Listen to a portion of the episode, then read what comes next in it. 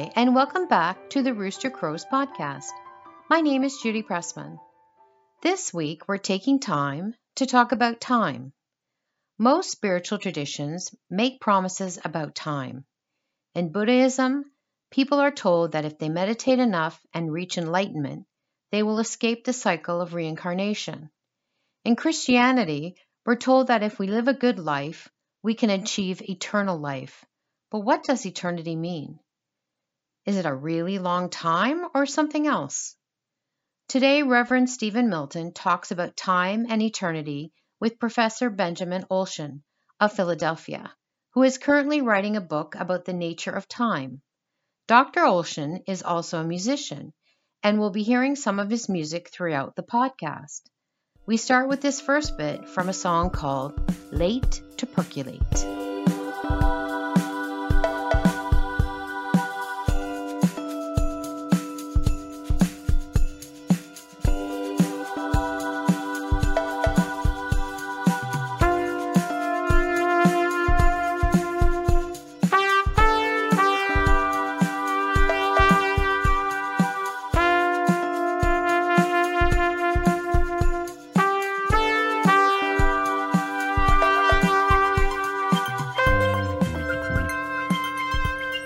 Hi, everybody. Uh, Stephen Milton here, and uh, today we're going to be talking about time and eternity.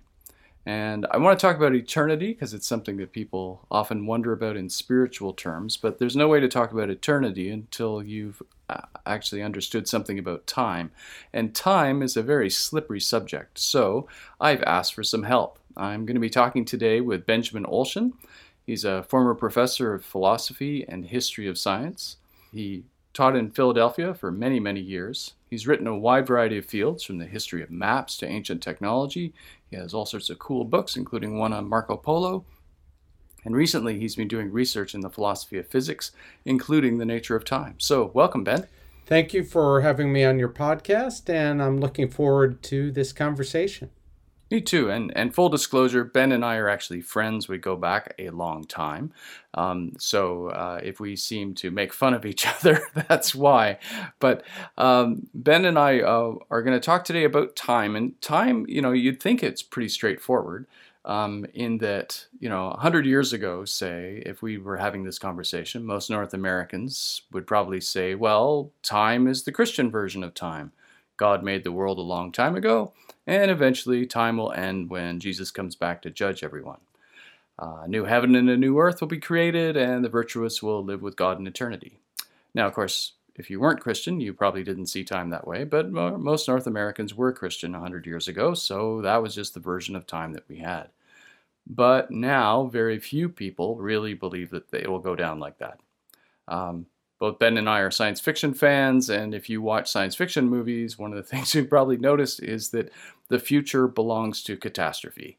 Uh, pretty much any science fiction movie you watch now, um, there's some kind of apocalypse. Sometimes it's environmental, sometimes it's killer robots take over, sometimes it's aliens, other times it's nuclear war, but pretty much no matter what sort of narrative you look at, the world is going to end badly and no one really has any idea of what kind of positive future might lie out there. And even the Star Trek movies imagine that there will be some sort of worldwide nuclear holocaust, but out of that will come the first experiments in warp drive and first contact with the Vulcans, and things will get better, but first it's got to get really, really bad. So our culture has kind of lost faith in the future. Ben, would you agree with that? Uh, I would, and I actually want to step back a second and give some background about uh, how I guess we both got interested in the subject of time. And I noticed Steve is already talking about sort of social and historical issues, which we're both interested in. I think one of the things we shared uh, in childhood, even though we didn't know each other as kids, uh, was an interest in science fiction, which I always promote not just for entertainment, but as a really good way of sort of non academic people coming to understand really interesting social issues. Um, I also want to highlight this because it may come up later. Uh, Steve mentioned that I had written a book on Marco Polo and maps because I had studied uh, the history of cartography uh, at University of Toronto, and then during that time, I did some very, very different studies as well. I did philosophy of physics, and I wrote a, a book recently on philosophy of physics. But I just want to highlight that these things all intersect because they're all about mapping. How do we map time? How do we map the future? How do we look at things like where the human race is going, things like catastrophe, etc. So that's really interesting about you know the way you've been uh, kind of mapping things, and you know we map time, right? I think most North Americans sort of see time as a kind of linear linear thing, and we map it. But the weird thing is we're coming to the edge of the map, and we're not sure what's on the other side of that edge of the map, right? It's like the map is ending, and so we've as a culture, and our science fiction shows this. Science fiction kind of being like a kind of secular form of prophecy. We've lost faith in the Christian idea of time, but at the same time as that's been happening, scientists in the 20th century started to think about time in a very different way, which a lot of the general public doesn't really understand. And I'll admit that I don't totally understand this either. So I'm kind of hoping, Ben, that you can fill in the blanks on explaining. They've lost faith in what might be called Newtonian time. So could you sort of explain that? So Newton's idea was that time is absolute, and it's often described as like a clock running in the background of the entire universe. And it's important to understand that in the Newtonian view, even if nothing is happening in, in space, there's no events, that time is still seen in this model as flowing continuously in the background. So it's very illy defined, but it's just there like an entity. And when does sorry, when does Newton come up with that theory? So this is, you know, we're talking in 18th century and it kind of works at the the same time that we have uh, clocks being developed as sort of a, a, normal part of society. Clock time, this idea of a universal standard that then comes sort of in the Napoleonic age, etc. So there's definitely a cultural intersection with a scientific uh, conception of time. I mean, of course, Newton also is operating quite likely from some many ancient concepts of time as a continuous flow. And that's a word that's very problematic that we'll come back to later. Okay, so Newton gives us that sense of there's a grand sort of cosmic clock, which is just ticking, ticking, ticking in the background no matter what's happening. Correct, correct. And then Einstein comes along, and I won't say he discovers or invents a new view of time. He also kind of stumbles upon a very different view of time, really through a convergence of, of many ideas that were already existing when he's thinking, which is at the end of the 19th century and beginning of the 20th century. So, you know, people think of Einstein as this lone genius, and he was a genius, but he himself fully acknowledged that there are other people involved. There's Poincaré, another physicist, and then there's his own teacher, Minkowski, who invents the, the idea of space time. But in short, Einstein's idea that he develops into two fundamental theories called the special relativity theory and the general relativity theory, they say in very rough terms that time is relative, which means that if it flows, right, to use a very approximate term, it's going to flow at different rates depending on the observer. So, an observer in motion, particularly classically, like in a spaceship, traveling at a very high velocity, time will flow more slowly for them than for a person who's fixed on Earth. Now, the person on the spaceship is not going to notice that, but according to something called the, the twin paradox, which is sort of the textbook way to explain this, if one twin left and went on a journey on a spaceship and came back to Earth, he or she would have aged much less than the twin who remained. And the twin who remained would say, for example, 10 years have passed. And the twin who traveled would say, well, no, only one year has passed. And again, if you like science fiction and you want to see a good illustration of this, you can see the movie Interstellar, uh, which had the science sort of double checked and scripted by a very famous physicist named Kip Thorne. I think it was he who did it. Um, and the sort of sub-level to Einstein's ideas that kind of seep into the culture and get at the stuff you, Steve, want to talk about is there was this implication then that there is no fixed universal time, only what one measures and experiences locally. And then, even deeper than that, this implies that we are limited in what we can say about the universe as a whole, about time and its relationship to the universe, about the universe in time.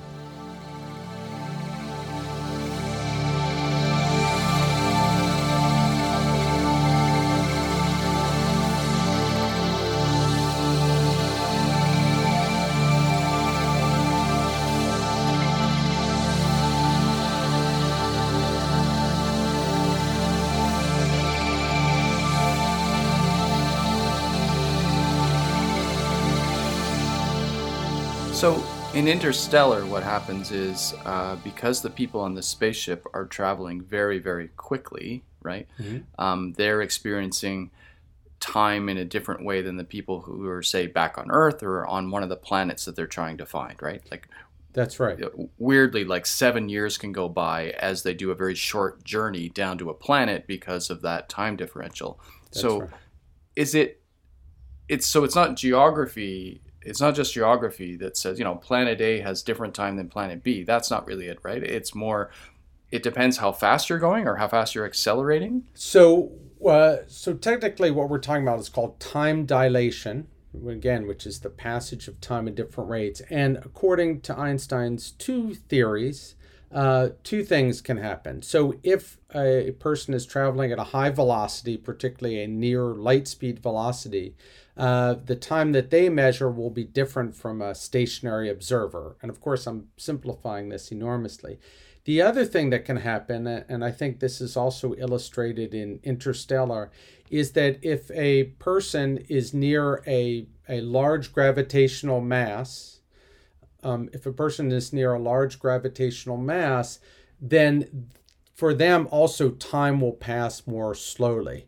Uh, so I forget what movie it is, but there's a movie where a spaceship is circling around a black hole, you know, which is impossible, but it's representing a significant mass that time passes more slowly. And they've done experiments, by the way, on this, even right on Earth, that for someone that who's on the ground floor of a building closer to the gravitational center of the Earth, time will pass more slowly than for a person at the top of a building. And you can measure that dilation or differential.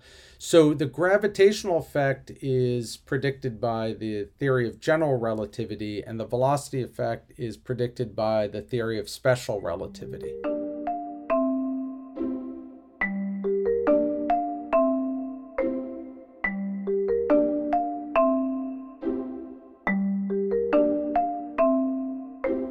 But that's so weird because I gather that they've done tests right where they've put an atomic clock on the ground, an atomic clock on a plane, mm-hmm. and the plane, because it's going faster than the, the clock on the ground, will actually come back and the two clocks don't match anymore. Exactly. They did this, I think the first time they did it was probably right at the very end of Einstein's life. So he got to see, I believe, experimental verification. It was done in the 1960s uh, on a passenger jet, um, and they carried atomic clocks. That's exactly what they did.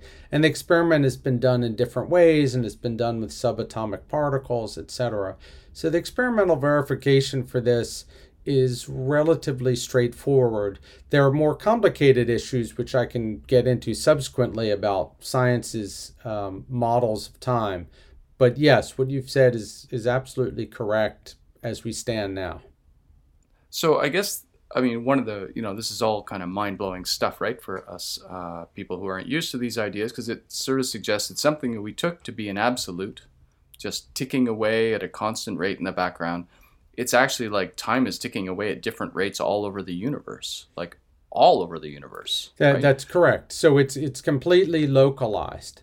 Um, so it's impossible even to say that there's a fixed standard. There's relative standards. So you know, if you and I are our friends and I go fly off and come back, we can use your standard for time. And you can say, Ben, you've been gone 10 years. And I can say, no, Steve, I, have always looked younger than you. But also, yes, I was just away for a year. Um, yeah, and that kind of uh, locality and dependence on locality was one of the things that was puzzling in the theory. Um, it's accepted, you know, as standard science now because it's been experimentally verified. But as I say, there are other issues um, that this brings up that get much more subtle and, and much more complicated. Well, I think what I would like to do is try it in a specific case, which is to talk about um, sort of North American ideas about eternity, say, ah, because you know this is our specific cultural context, right? And I think for most people, the idea that time can flow at different rates in different places is just weird. You know, it's the kind of thing you'd expect in a science fiction movie, maybe, but it's it just doesn't apply to us. And yet, as we just said, you know, hey, every time you get on a plane, you're taking part in this experiment. But the reality is, most of us have just at a popular cultural level, we just haven't accepted the Einsteinian idea of time right? It, it hasn't changed the way we see time, oh, right? right? Instead, I think we still we mostly subscribe to the Newtonian version of time that you know God's created a big clock in the background which is just ticking, ticking, ticking the way it wants, and uh, time's just going to go on. And even if the entire human race were to be extinguished, time would just carry on as before, always the same, right? Right, and I, I think you've introduced, and I actually have notes in front of me as you're speaking, you've introduced two concepts that I, I want to parse apart for now, just for the sake of our listeners. You talked about eternity, which is a very interesting topic, and, and we can approach that from an Einsteinian model. And you also talked about linearity, which is a topic we've talked about before. And I think they're, they're both important. So let's talk about linearity first, because what you said I, I think is correct. And it, it was in my notes, even when I was thinking about this conversation last night that even though science adopts and uses the the model of Einstein, you know, to talk about time, to do physics, etc., there is this is exactly what I had said. There there's an undercurrent of this Newtonian view that time sort of began at the Big Bang and it's been running on linearly since then and there's this kind of accompanying view that the direction of time is indi- indicated by entropy you know things spreading apart etc and it fascinates me. I'm not going to name names but um, since i'm working on a book about time myself part of that is involved critiquing other authors. And one of the things that really surprises me is i see physicists who are writing popular books about time and they kind of drift back into this linear model rather than saying, okay, the Einstein model is the one with the facts, it's the one experimentally verified. What is it really telling us about the nature of time and reality? And instead, they'll talk about Einstein in a few chapters, and then they'll talk about linearity, uh, this idea of entropy. Is entropy time? Does entropy prove that time moves in one direction? And and I just want to you know, scream because I think that's a really bad way of doing science and doing philosophy. So that's what I want to say about linearity that I think you are right that somehow it's it's still affecting the way we view science and of course you and I have long agreed that it deeply affects probably not in a good way uh, the way we view nature, the way we view each other, the way we view community. Now, the issue of eternity is something a little bit different because what's fascinating is that, in again, in very rough terms, one of the things that spurred Einstein to develop his theories was thinking about a beam of light. And as you may know, the speed of light is, is sometimes called in a sort of casual way the speed limit of the universe. And Einstein imagined what would it be like to be traveling at light speed. So if time is dilating more and more, the faster I go as v approaches c, c is the symbol of light speed in mathematics. If that happens, then eventually when v reaches c, I'll be in this kind of infinite stasis. Everything will be happening at once. And this, interestingly, as far as I've read too, nobody really explores what that means. They, they kind of say, well, it's a limit and we can show it's a limit. Mathematically, it's pretty easy to show it's a limit because as you approach light speed, you need greater energy because your mass is also increasing uh, according to the, the Lorentz equations, the, the time dilation equations. But I think the consequence of that, of the infinite, uh, of approaching eternity, is something that has not really been looked at in physics or philosophy of physics. And that's that's something right. we can talk about a little bit. And I think that has a very interesting parallel to your interests, which are religious ideas of, of eternity.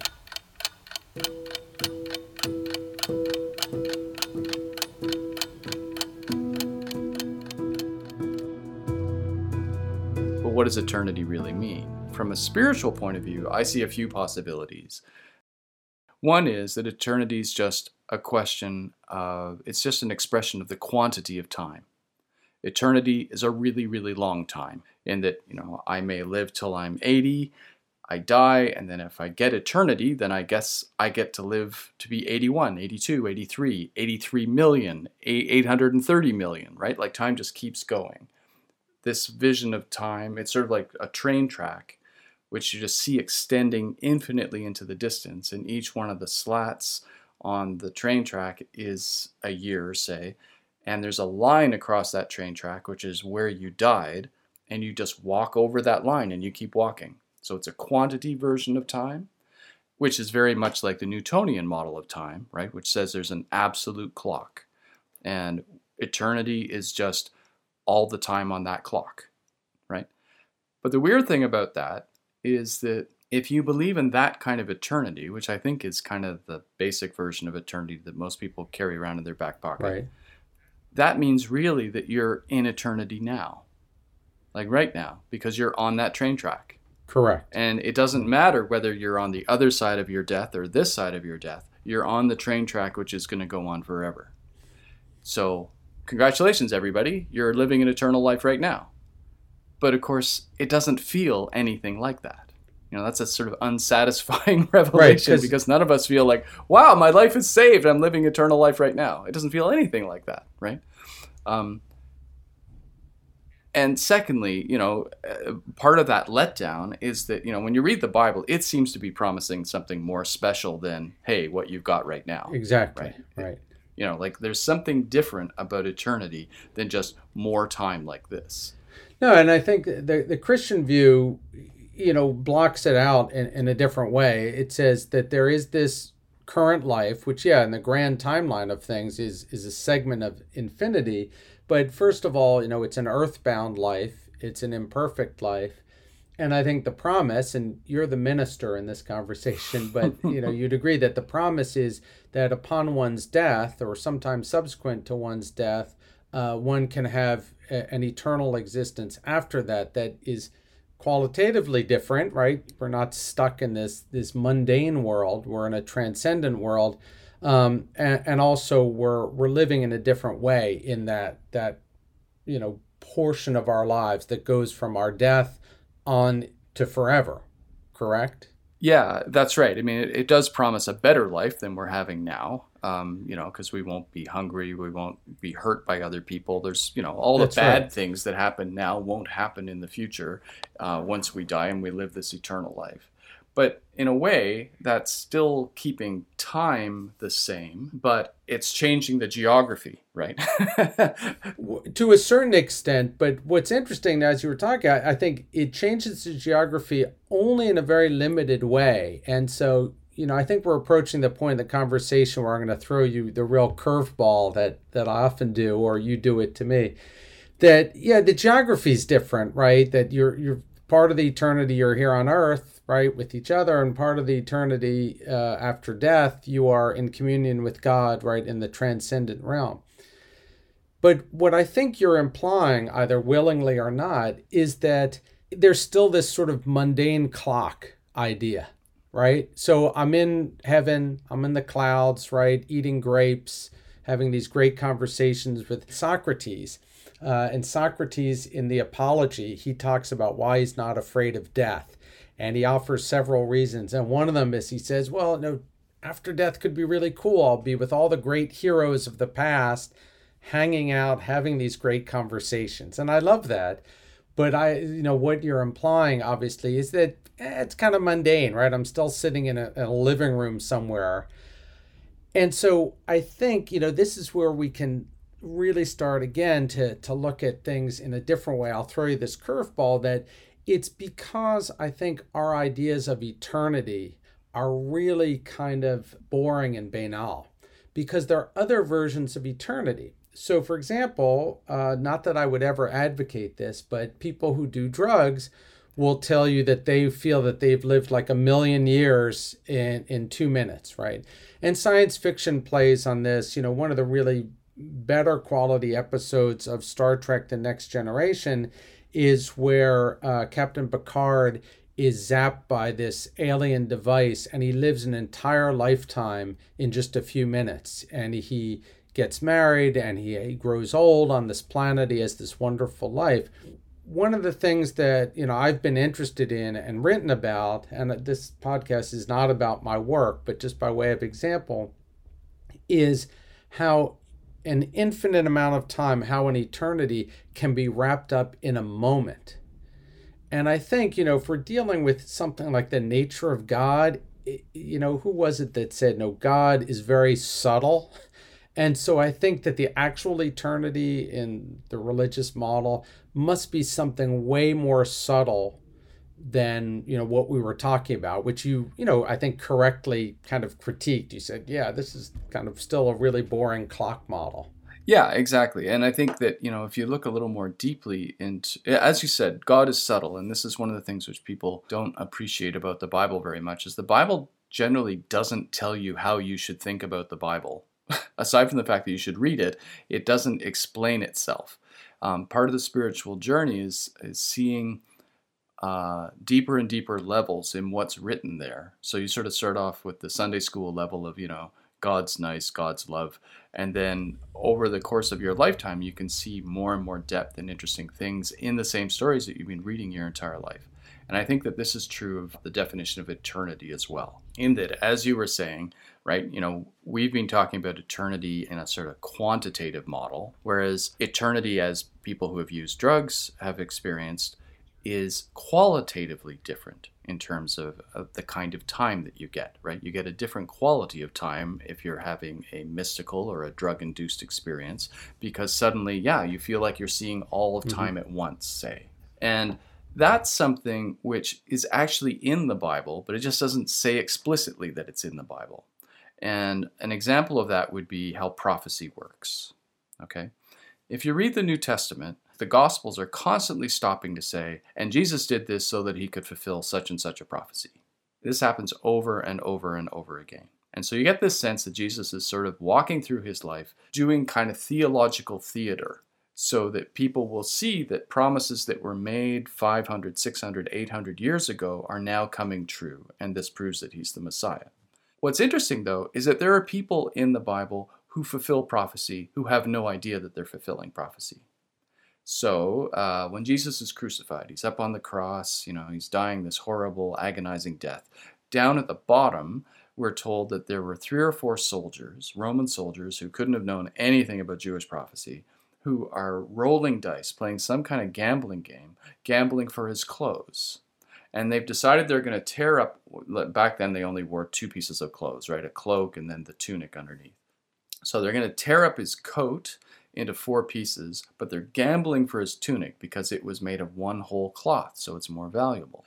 This is a direct lift out of one of the Psalms. So the Psalms are written, I don't know, 500 years before. And in one of David's Psalms, he says, They'll gamble for my clothes. They're, they're going to gamble for the Messiah's clothes. In writing that detail in, we're being told basically that time may be linear, but it's also folding back on itself, right? And that the moment that's happening under the cross by these centurions who have no idea what they're doing, no idea that they're fulfilling a prophecy, they are making a prophecy come true. And that means that when David or whoever wrote the psalm wrote that prophecy down, you know, within the sort of literary construct of the Bible. The Jesus at the cross was happening when the prophecy was written, and at the bottom of the cross, as they were rolling the dice, David's prediction of it is happening as well. It's like these two moments in time are bending over and kissing each other.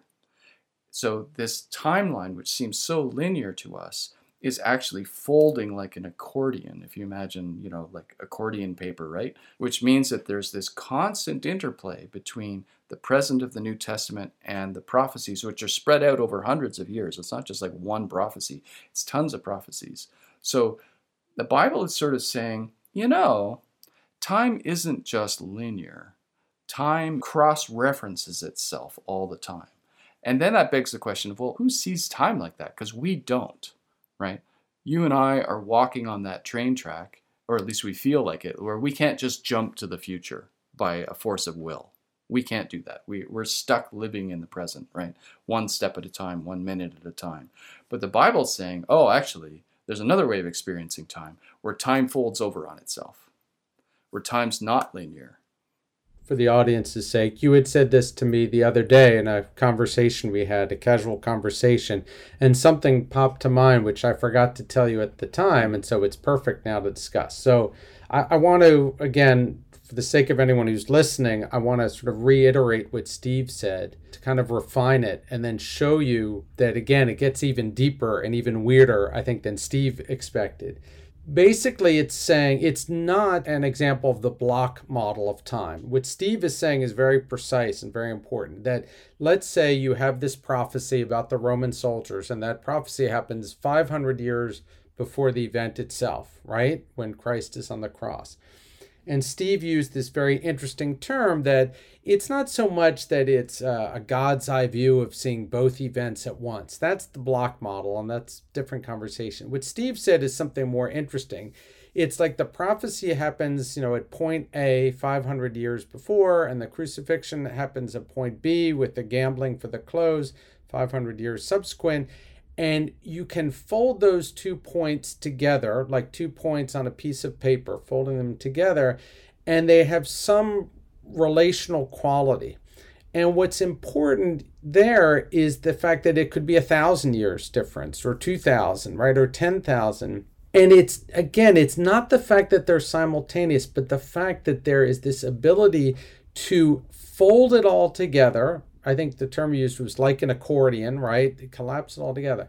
Now, what Steve may or may not know is that, you know, when he said this, I thought, well, you know, there's this physicist who talked about this, very famous physicist who presented this view of reality itself, not just time, in this exact same way. So, this physicist, David Bohm, B O H M, uh, who was from right near where I am now. He lived in Wilkes-Barre, Pennsylvania, and I'm from Philadelphia. He had this idea that he called the implicate order.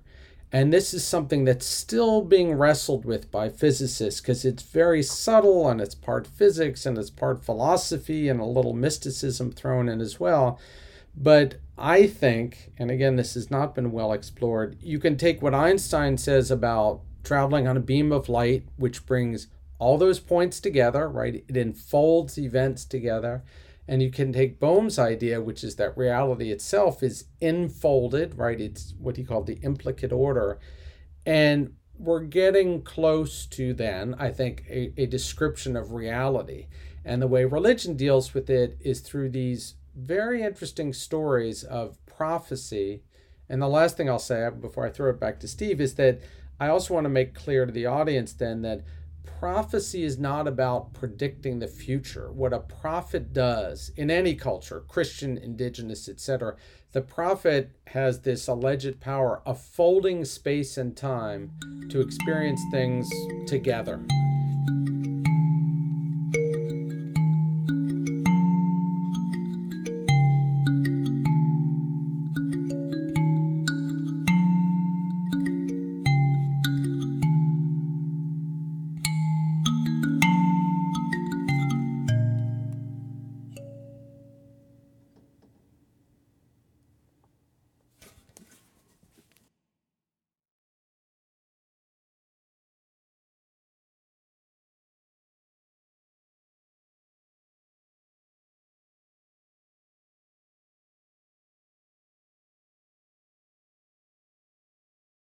Forget this linear model that I'm 500 years prior, looking 500 years in the future. If you really look at prophetic systems, be it the I Ching, you know, in Chinese culture, or I found out recently West Africans have a similar divination system, none of them make that claim. They talk much more about this enfoldment. So Steve's idea here is very important it has a parallel in physics, and what that means, we don't know, but I think there's something really fruitful here in terms of talking about time. Yeah, and I think that What the Bible is offering to us is this idea that God made time, but God is not subject to time in the linear way of looking at it. And there's other options. And, you know, mystics through all of history have said that they have had experiences where they have felt very, very close to God and they've had these amazing visions of everything happening at once. We usually think of that geographically, right? That somehow they're able to see everywhere in the universe. But they often make it feel like, no, they're at the cross as well as at the end of time and it's all happening at once, right? And so what we take as regular time is, like we said, boring time and boring time is not the only thing which human beings have as our um, inheritance, as it were. We are able to experience time in very, very different ways, in ways which religions, whether pagan or Christian or other major faiths, promise is more like how divine time works, you know. And one of the things which Mircea Eliade wrote a great book about this. He wrote this uh, uh, book about just how in indigenous cultures, often when people need to be healed, they'll be taken to a shaman and you know, like the navajo will do this where they will sing the song of creation sometimes for days and they'll do like a sand painting on the ground which represents some aspect of the creation story which is specifically related to the type of ailment the uh, person is suffering from. And they'll put the person on the sand painting so they're basically back at the origin of everything back at the source of creative power for both space and time and by being reintegrated with that they are their body and mind is brought back into alignment because they're back at the time when everything was aligned. There's this sense that we human beings have access to sacred power which is the origin of space and time. And that is actually kind of our birthright you know? Like that's that's that's where we're we are constantly invited to do that. And faiths suggest that by reenacting events over and over and over again like the mass for instance is a reenactment of a particular night in christ's life which is powerful and is supposed to make us feel like we are with jesus literally you know through the host and the wine. And indigenous cultures have their own version of this you know the dream time among australian aborigines. This is part of what we're supposed to be able to have but our problem is in the west we have lost sight of this and we see it as sort of an exotic spirituality, not something that's for us. And as a result, we get stuck with this really banal version of time, which is strictly minute by minute, day by day, and then you die. And I don't know, maybe that's why we have lost faith in time you know, like we've lost faith in the future because it seems so boring and mundane to us. Not because it is, but just because we've adopted this very, very narrow model of it. And it seems kind of inaccessible. And I, that's a word that, you know, I use in my book a lot that I'm working on now about the accessibility of events, right? In, in time. And, and, I think, you know, Steve has kind of turned the conversation again. And uh, I want to sort of reinforce some things he said. People should uh, watch a great video that I guess is from the 80s or 90s, and it's a Peter Gabriel song. It's called Digging in the Dirt. And there's a very interesting history behind why he wrote that song. And he wrote it when he was going through very difficult personal crisis himself. And the song is exactly about what Steve is saying, going back to the origin. And it's interesting how universal this is in cultures that healing takes place going back, you know, and even something which people really reject nowadays, which is sort of Freudian psychoanalytic theory, because people view it as very facile, you know, childhood regression, etc. I, I think Freud, either explicitly or intuitively, was kind of uh, channeling an indigenous idea, which is that, yeah, you have to go back. And there's many, many different examples of this. You know, Jung has uh, his own model. He had his own model of this kind of going back to the roots of things to find out what went wrong. And now I'll be the one who talks about religion. So, one of the things that I loved teaching when I taught philosophy was the Adam and Eve story. So, you have to imagine that I'm teaching a class of maybe Greek philosophy, or I used to teach uh, a Taoist text. And then I, at some point in the semester, always, we'd have to stop and I'd have to tell the students about the Adam and Eve story because nobody has a religious education anymore. And I said, you know, the Adam and Eve story is about exactly that about us always remembering to go back and see where things went awry. Like, where did we get sick, um, etc. And I forget how Steve put it, but yeah, this is like our gift, our birthright to be able to do it. Uh, but we've lost the ability. We're very presentist now, and I can talk about that at length. I think much of our current political crisis is based on this overweening presentism. But also, I think on a personal level, we feel we're kind of trapped in the present and the past is forbidden or scary or unimportant or inaccessible or that it's dead. And it's not, right? It's very much alive. And that uh, Steve used the word ritual, which is a word he and I use in many conversations. What we've lost is the rituals needed to go to those places in the past and go through those kind of processes that he was talking about. Healing to use a kind of new age word. Uh, but i think it's absolutely correct that that's that's an issue I think our, you know, our secular version of time obviously is very interested in progress. We should always be moving forward, and everything we do tomorrow should be better than what we're doing today. I think a lot of us have lost faith in that, but you know that's still the official version that we have. And the problem with progress is it disdains the past. That's correct. Everything tomorrow will be better than it was yesterday. So why would you ever want to go back to the past? What wisdom can right. be there, right?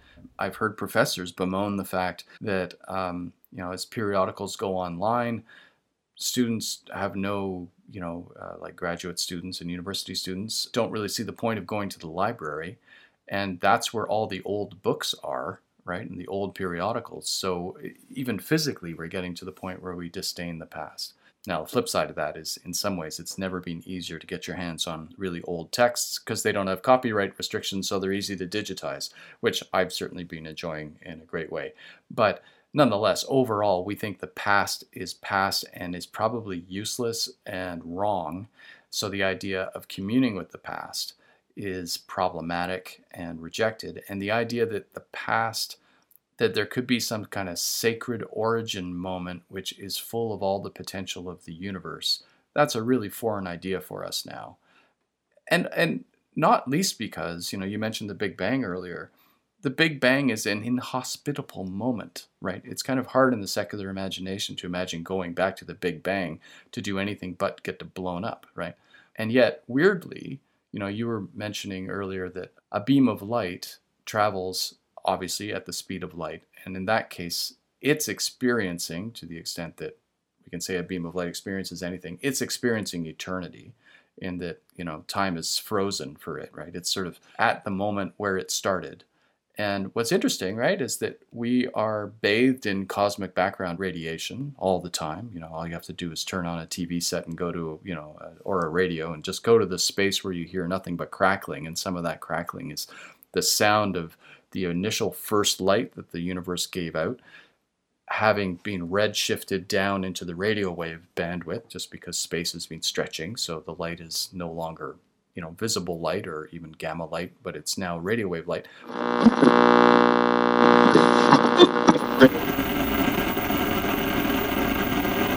That cosmic background radiation, that sort of first light of creation, is always stuck in the first moment of time, or its time anyway, not necessarily, right?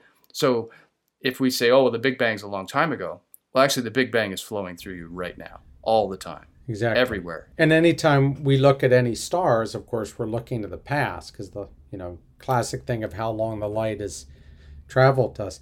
But I would I would add to your point again. There's some subtle subtext to everything you said. So, you know, you talked about how as moderns we're very focused on this linear thing, this pejorative view of the past, looking towards the future and progress.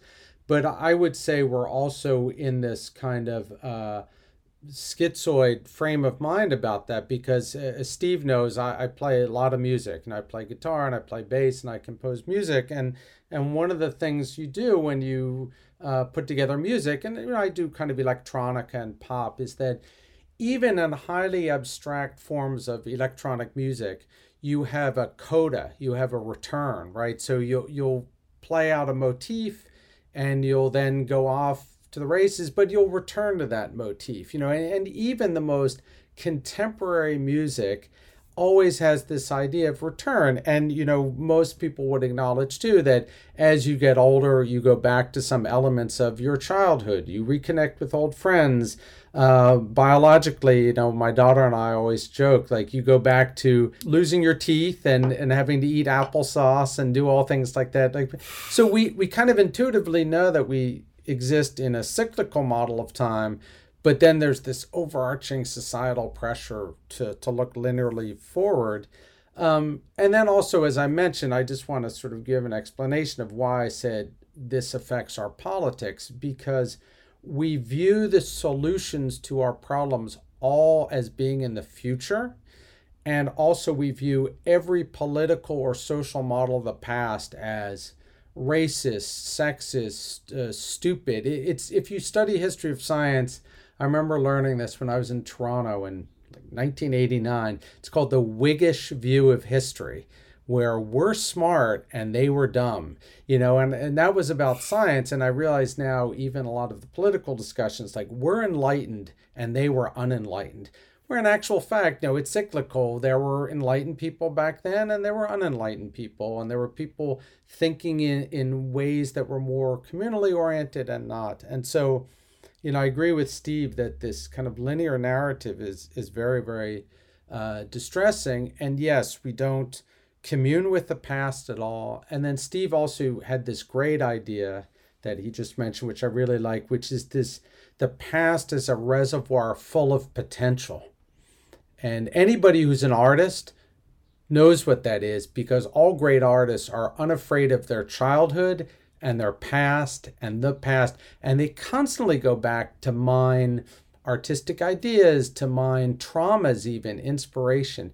But as a culture, we don't do that. We view the past, exactly as Steve said, as kind of dead, right? And having nothing to offer, which again is contrary to everything in art, music, biology, you name it. Yeah, it's kind of like it's like we're giving ourselves a cultural lobotomy, right? where we're saying, okay, we're gonna re- we're gonna just ignore most of the wisdom that we've inherited and just try and start from fresh, right?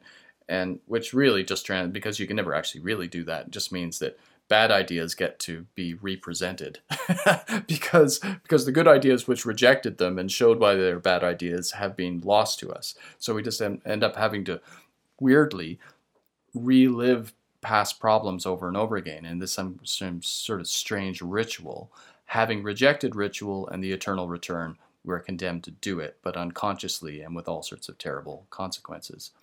So that's an argument, folks, for, uh, you know, let's try and be open minded and have. Uh, have a perspective which allows us to take the best from the past, but also have dialogues like this, where science and faith get a chance to actually check notes with each other because this is the kind of discussion which rarely happens anymore.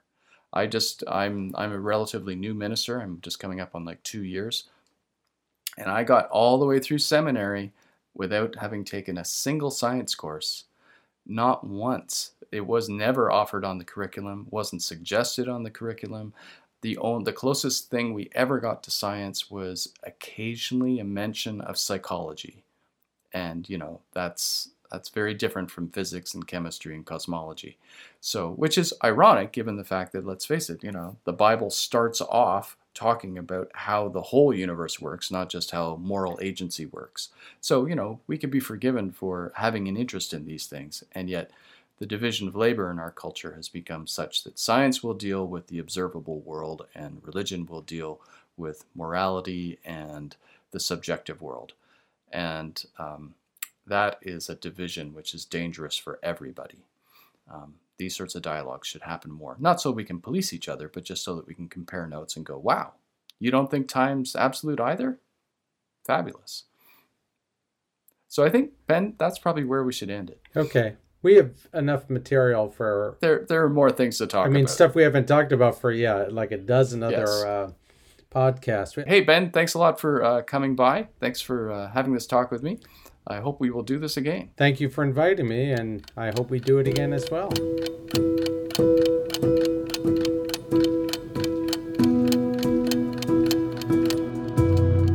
That was Reverend Stephen Milton and Professor Ben Olshin talking about time and eternity.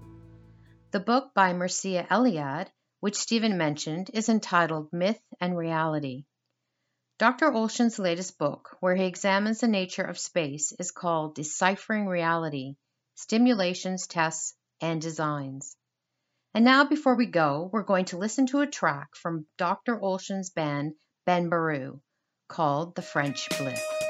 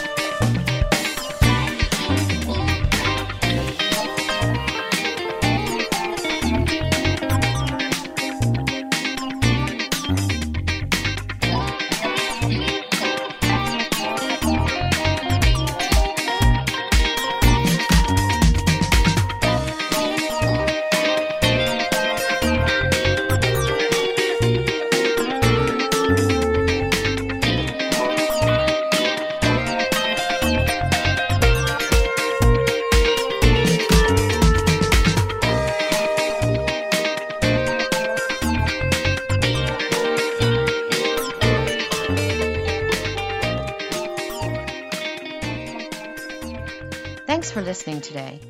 If you'd like to hear more of our podcasts, please subscribe. The Rooster Crows is produced by Lawrence Park Community Church, a progressive Christian church in Toronto, Canada. You can find us at www.lawrenceparkchurch.ca. We also stream our services live every Sunday morning, and the links are on our website. You can also find videos of past sermons and choir performances on our YouTube channel. Thanks for taking the time to listen this week. Peace.